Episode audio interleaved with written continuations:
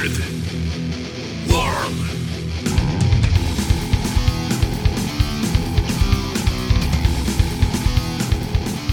Welcome to Our Weird World. I'm your host, John Hinson, and this week we are kind of looking at the story of Jack the Ripper. Obviously, like probably one of the fam- most famous serial killers in all of history, uh, terrorized London in 1888, where he killed a whopping five people. And look, I get it. Like, five murders is very tragic. And, you know, you know, just just a catastrophe and a crime that should have been solved for sure.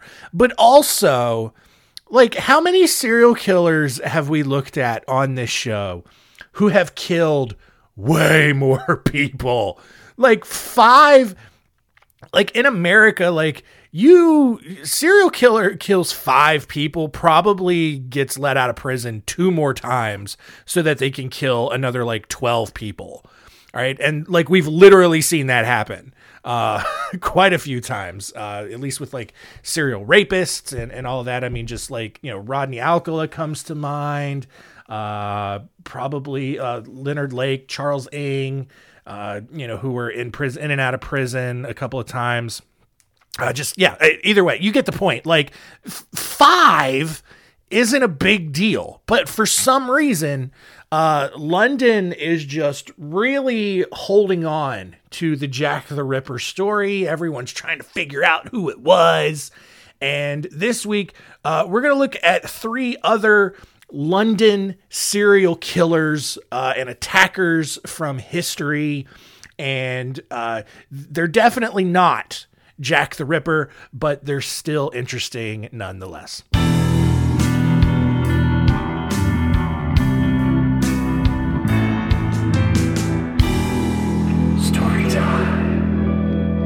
Our first story starts all the way back in 1681, 200 years uh, before Jack the Ripper uh, was running around killing people.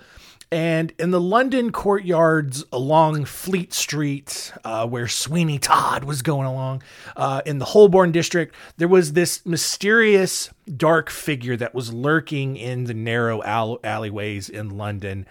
And he would wait very silently for women who were walking alone to go past his alleyway. And then, just very quickly, out from the darkness, the only thing anyone would hear Spanko! And that's it. The man would leap from the shadows, grab this woman, and then throw her across his knee. And he would lift her up, lift up her dress, and just, you know, wait until her butt was just out exposed in the cold London air and just start wailing on it with his bare hands, just just giving her a big old spanking. And just as quickly as he appeared, the mysterious figure would then drop the woman and disappear back into the alleyway. And it happened so quickly that some women actually believed that like some supernatural force had attacked them rather than a person. And I get it because why would a normal person just leap out of a dark alley and spank you rather than, I don't know, do something worse? Uh, after dozens of attacks, uh, this happened a lot. Uh, residents of London grew frustrated with the police's lack of effort in apprehending whoever this was. Uh, the, the attacker came to be known as Whipping Tom.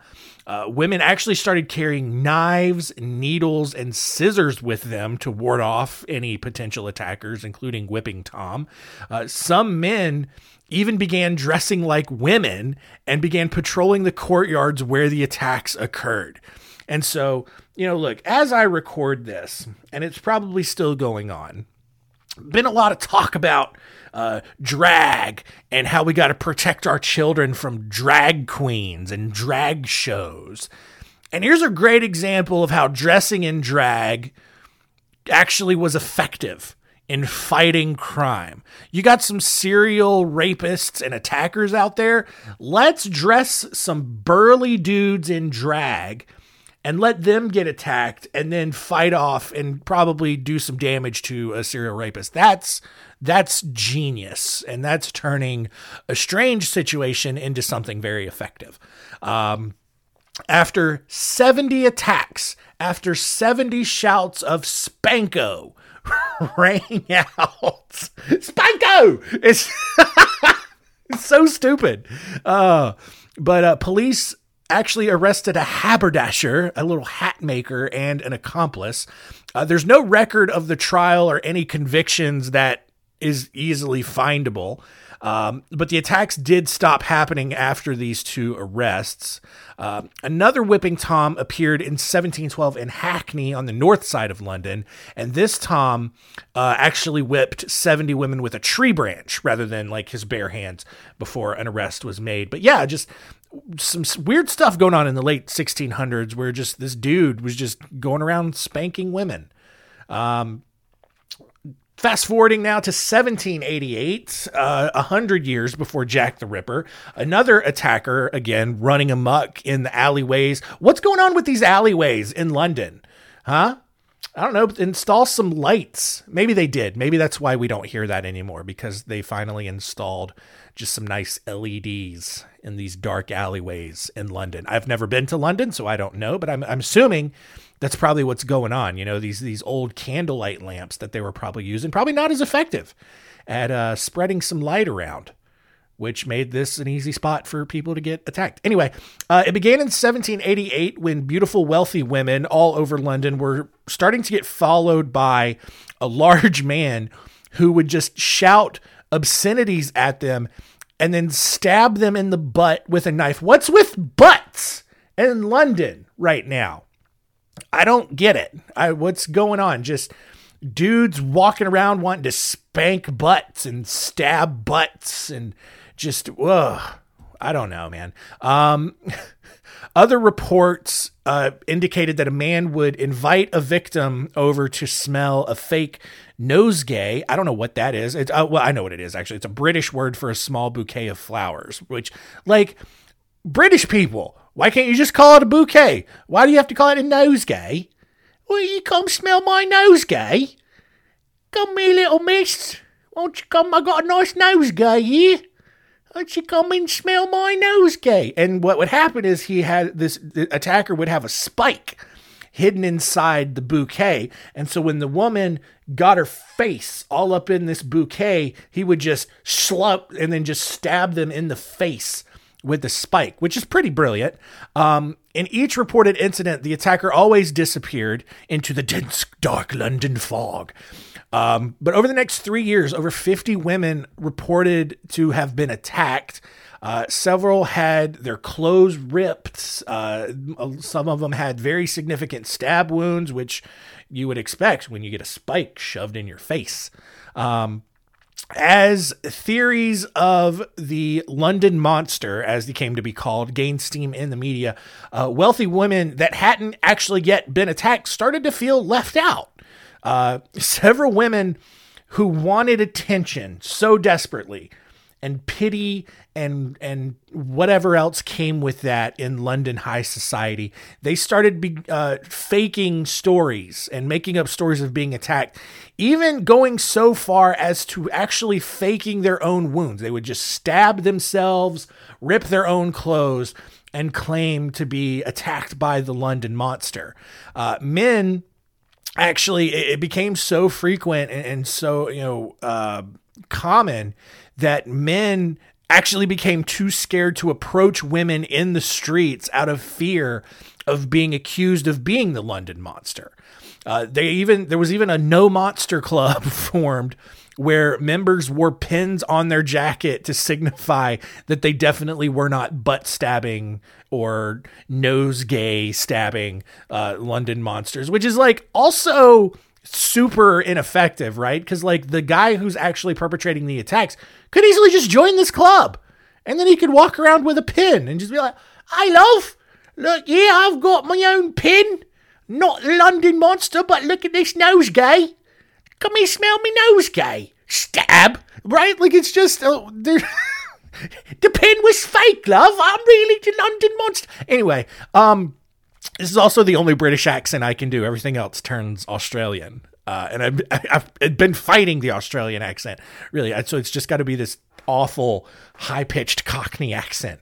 But whatever, it's my show. Um, citizens started to grow restless when the London police continuously failed to capture the London monster. Uh, some men began arming themselves and patrolling the streets in their own sort of vigilante posse groups.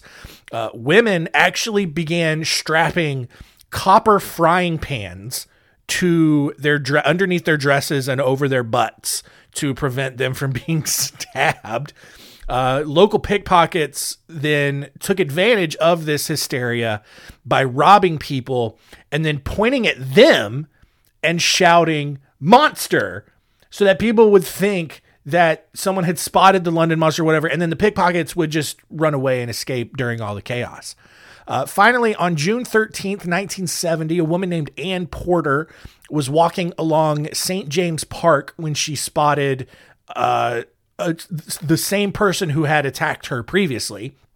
Um, uh, her designated friend zone serf, John Coleman, who was walking with her, uh, pursued the man, confronted him, and then challenged him to a duel.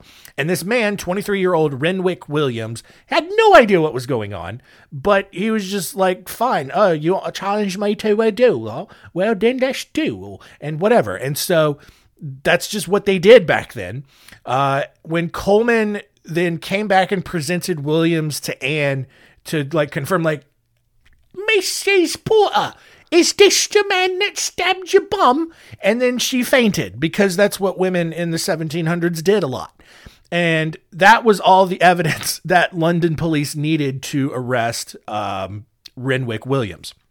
Williams was charged with defacing clothes, which according to these crazy London laws at the time, actually carried a punishment more severe than assault or attempted murder, right? Like you can listen, guys, you can, we don't care how many people you try to hurt or kill, but if you rip someone's clothes, like we have to strongly consider giving you the death penalty. That is inexcusable, unforgivable to tear someone's clothes, right? Oh, did you uh did you stab someone with a knife and leave them bleeding in the streets and but luckily they didn't die? Oh, all right. That's that's probably fine. Oh, oh, wait, what? And you ripped the sleeve on his coat pocket? Oh, get to the gallows with you, sir. Um so dumb.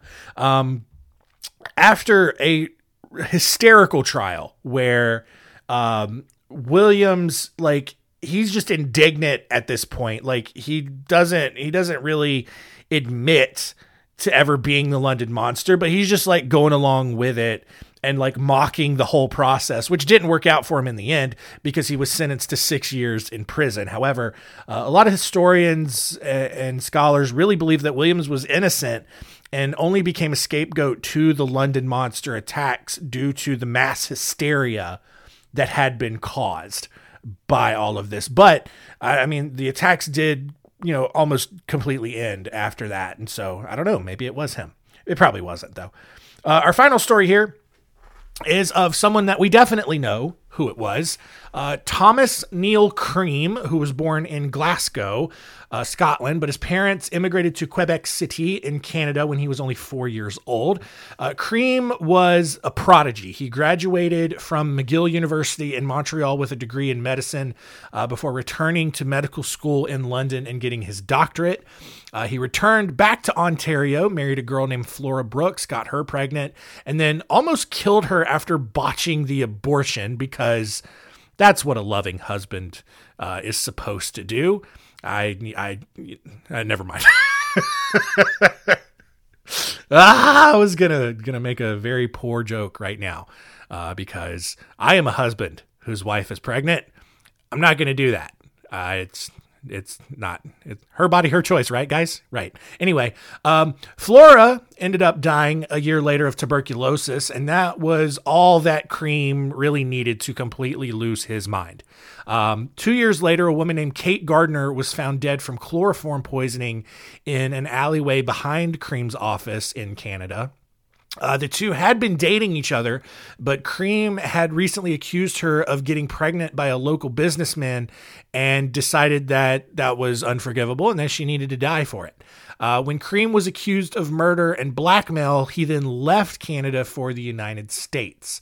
Uh, he then went to Chicago, where he opened up another medical office near the city's red light district and began offering more poorly executed abortions to Chicago's best decision makers, like all the all the women with the right, like just back alley abortions, man. Just never never a better solution, right? Like if you're gonna do it, do it clinically, right? Don't don't just like start rooting around up there with a clothes hanger or whatever. Like just you know. It, think about your future self, right? like, I don't know. This feels like a very touchy subject to start skating around. Anyway, you get it.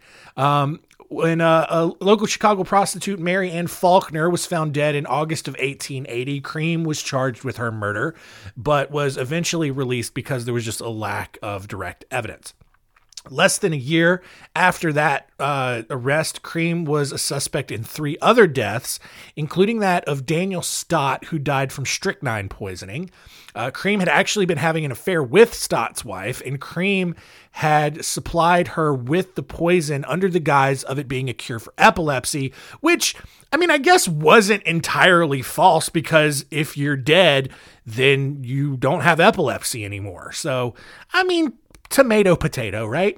Uh, after trying to blackmail a pharmacist, Stott's widow finally turned all the evidence against Cream over to the state, and he was arrested for murder and sentenced to life in prison. Now, that is where that story should end, but it doesn't. Uh, Cream's brother actually ended up bribing Illinois Governor Joseph W. Fifer, and Cream was released after only serving 10 years in prison. And once he was free, uh, he used money that he had inherited from his father, who had died while Cream was in prison, to then sail back to England, where he wasted no time setting up another medical practice in the worst neighborhood in London in 1891. So Cream uh, allegedly arrives back in London, opens up a new practice in 1891, three years after uh, the Jack the Ripper murders. Uh, in less than a year, Cream had f- poisoned four more sex workers.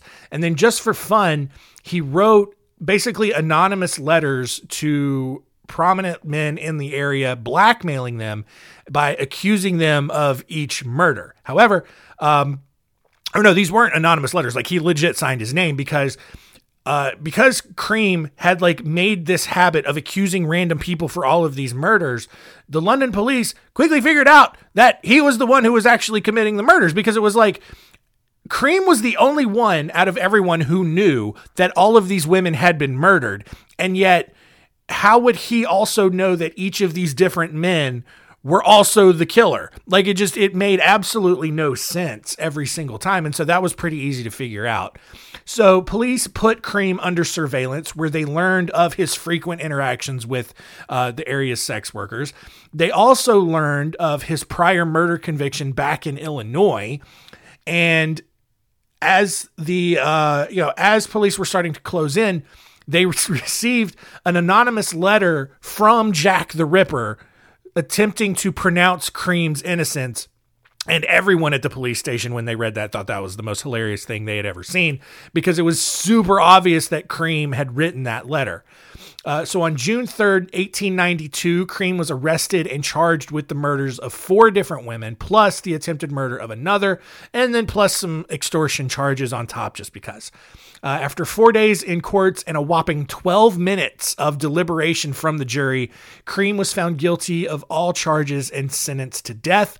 And then a little more than two weeks later, which I love when it's that this quick, uh, Cream was hanged at the Newgate prison. Now, uh, a lot of people for a very long time really did think that Thomas Neill Cream was Jack the Ripper. Uh, I mean, and there are some connections, right? Like Jack the Ripper, known for killing prostitutes in a very, very sophisticated, almost surgical kind of way. Thomas Neill Cream, a doctor, also killed sex workers in a similar way.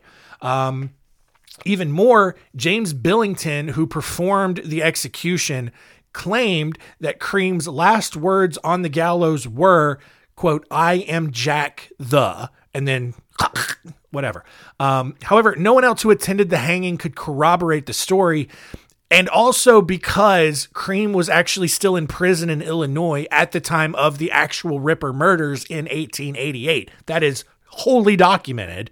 So there's literally no way that Thomas Neill Cream was Jack the Ripper. Uh, some people think that Cream may have actually left prison earlier acting on that bribe from his brother and then actually used a look-alike in his place for the remainder of his sentence. But like when you're that far down the conspiracy rabbit hole, you need to stop. Like you have too much faith in humanity to to like really think that that's legitimate, right? Cuz like, you know, look, conspiracies are fun to think about, but the the reality of the situation is that the world is so full of incompetent people, right? Just like to think that anyone in Congress has the ability to execute some sophisticated uh you know underground plot to think that there is this existence of some black market cabal of this pedophilic sex ring adrenochrome drinking illuminati group that secretly runs like no.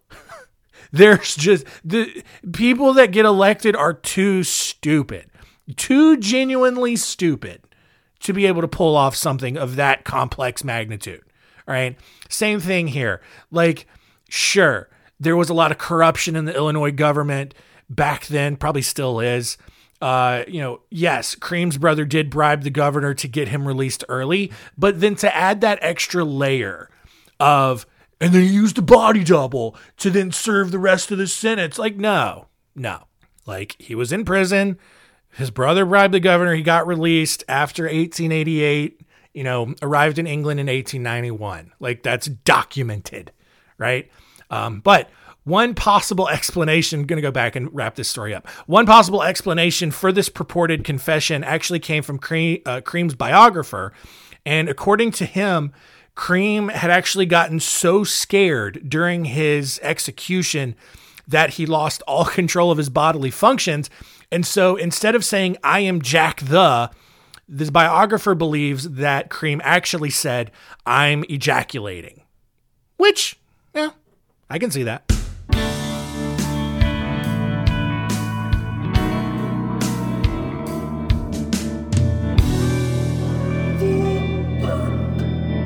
All right, there you go. Some stories of dudes who were definitely not Jack the Ripper in the books. Um, yeah, just uh, like, and I get it. Like, London is a huge city, a lot of people, a lot of different things going on, but just like some weird criminals going around there and doing some stuff. So let's recap and see what we learned today.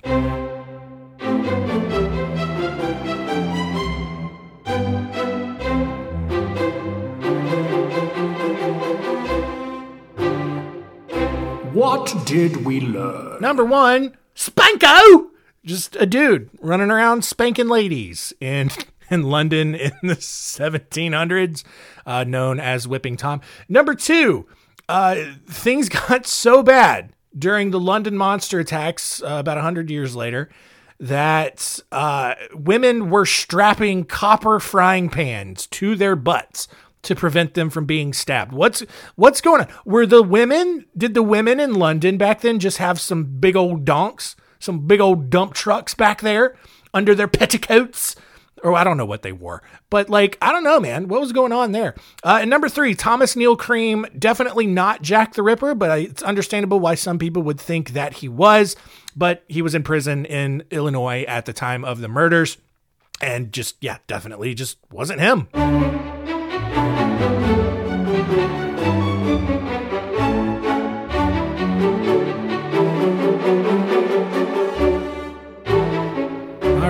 And look, if you're wondering, um, no one still knows who Jack the Ripper was. There's like a handful of people. Some people feel super confident it's one guy. Some people totally believe it's another guy.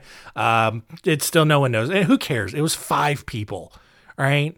Like they, he was no Andrei Chikatilo, no Gary Ridgway, no Ted Bundy. right? None of those dudes. right? It's fine. He's Jack the Ripper, the lowest of like least important serial killers in history. But that is that. Next week, we're going to have some fun with food. Uh, an episode dedicated to just some weird food related stories from history. Uh, we are going to look at the stories of Tarrare, the Great Tomato Trial, the Swiss Cheese Pervert, and the Great Peanut Butter Panic.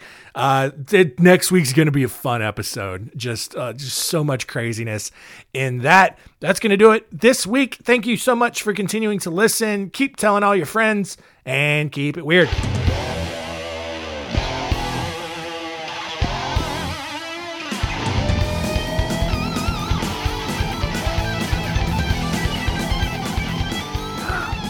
Well, the boys round here don't listen to the Beatles run old Bocephus through a jukebox needle at a honky tonk where their boots stomp all night. What? That's right. Yeah, and what they call work, digging in the dirt, gotta get it in the ground for the rain come down to get paid to get the girl in your four wheel drive.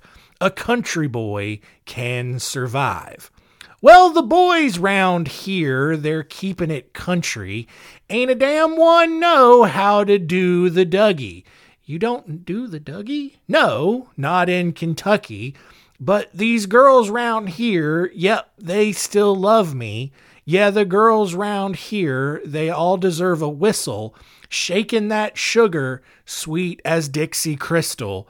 They like that y'all and southern drawl and just can't help it because they just keep falling for the boys round here drinking that ice cold beer, talking about girls, talking about trucks, running them red dirt roads out, kicking up dust.